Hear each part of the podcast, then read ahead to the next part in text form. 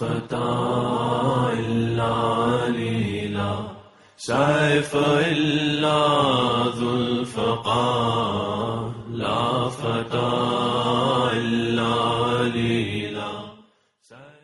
أعوذ بالله من الشيطان الرجيم بسم الله الرحمن الرحيم السلام عليكم ورحمة الله وبركاته Today in Hadith number 21, we want to look at the topic of safety and security under the shadow of religion. Now, the tradition for today is a bit lengthy, and it's a very profound and deep saying that we have from the Commander of the Faithful, Imam Ali, may God's peace and blessings be upon him. And he touches upon the human psyche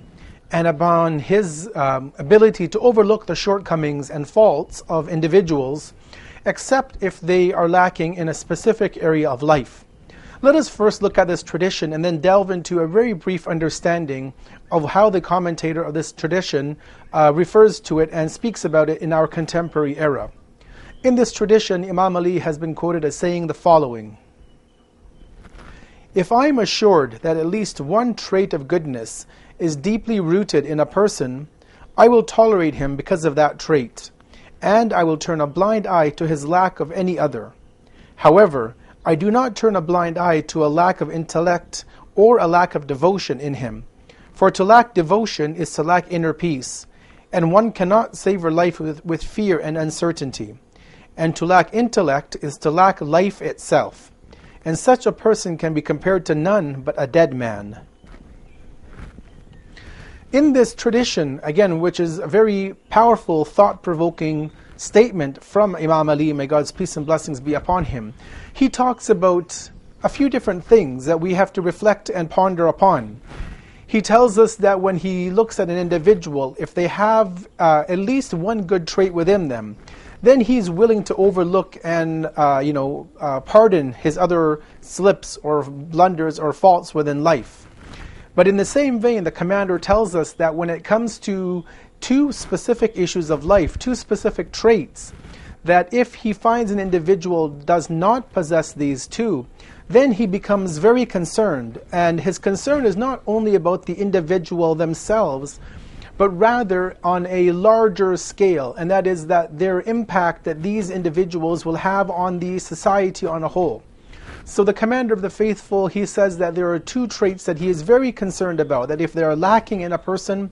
then he needs to really take action in, in terms of how to re- rectify this individual.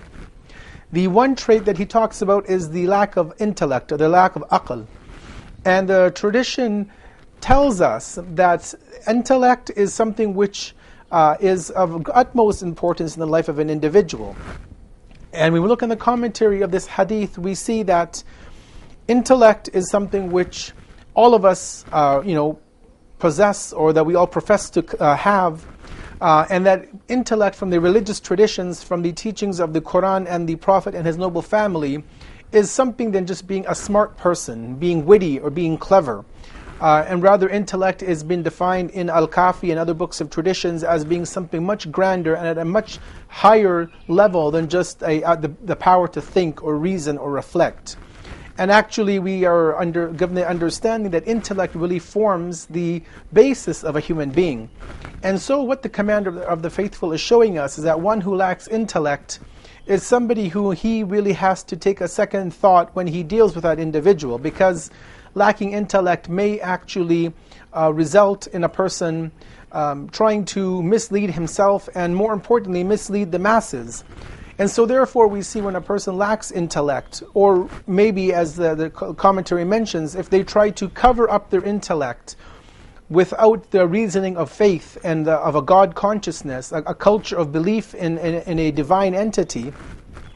that such an intellect, which is um, only going to seek to promote, uh, you know, one's following of their own lower desires, their passions, their whims, and that this is something that is uh, even prevalent in today's society where they don't really destroy the intellect as we are uh, told, but rather they try to blanket it and cover it with uh, materialism, with only looking out for one's own personal material benefit and gain. When we see this happening, then this becomes a danger to not only the individual, but as the commentary mentions, that this becomes a danger to entire society.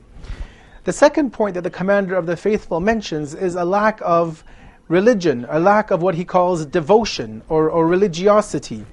Uh, that this also is a warning signal that the commander of the faithful is giving. That when you see somebody who lacks devotion, lacks commitment, lacks faith, religiosity, then this is also something to uh, be aware of because of the fact that one who lacks revo- uh, religious conviction, devotion, uh, attachment to a supreme being, uh, as he says that this person actually lacks inner peace. And one cannot be safe from such an individual because we believe that when a person lacks religious conviction, they don't believe in a afterlife, they don't believe in uh, a greater truth out of this world, then they are willing to do whatever it is that they can and whatever they are able to do to attain their own personal objectives in the life of this world. Because they have no fear of a retribution, there is nothing um, that they believe will come after this life that will hold them to account. And so the commander of the faithful says that those who lack deen, who lack religion, who lack religiosity, who lack a firm commitment to a sound set of beliefs and a, and a proper religious tradition, that he fears them and he has concern for such individuals because, again, they not only will impact themselves and bring themselves to a end which is not pleasurable, but rather they have the ability to infect and affect the entire society by their irreligious nature and character. And so, therefore, we see that the commander of the faithful tells us that if a person has a lack of these two things, intellect in the true understanding of what the aql is within the Islamic tradition, and also a lack of religiosity, of conviction, of uh, firm following of the faith, then he is very concerned about such individuals and the impact that they may have on the entire society. And we see in the world today that many people are looking for religion, for a way of life, and we see that the masses. Um, in many countries, people are coming to religion. They're refinding uh, what it means to be God conscious, and we see that many people around the world are especially coming into the religion of Islam.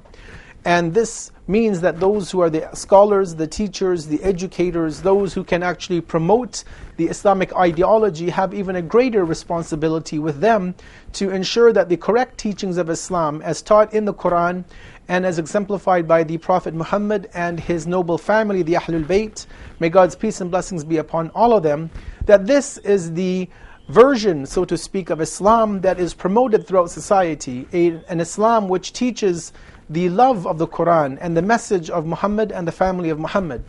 And we ask God to give us the ability to be those conduits to be able to teach and preach and propagate and educate and live the teachings of the Quranic ethos of life, again exemplified by the Prophet and his noble successors, his family. Wassalamu alaikum wa rahmatullahi wa barakatuh.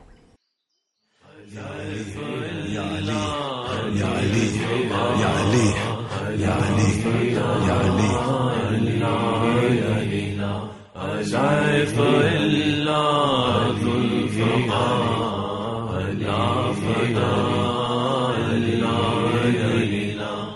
Zeit für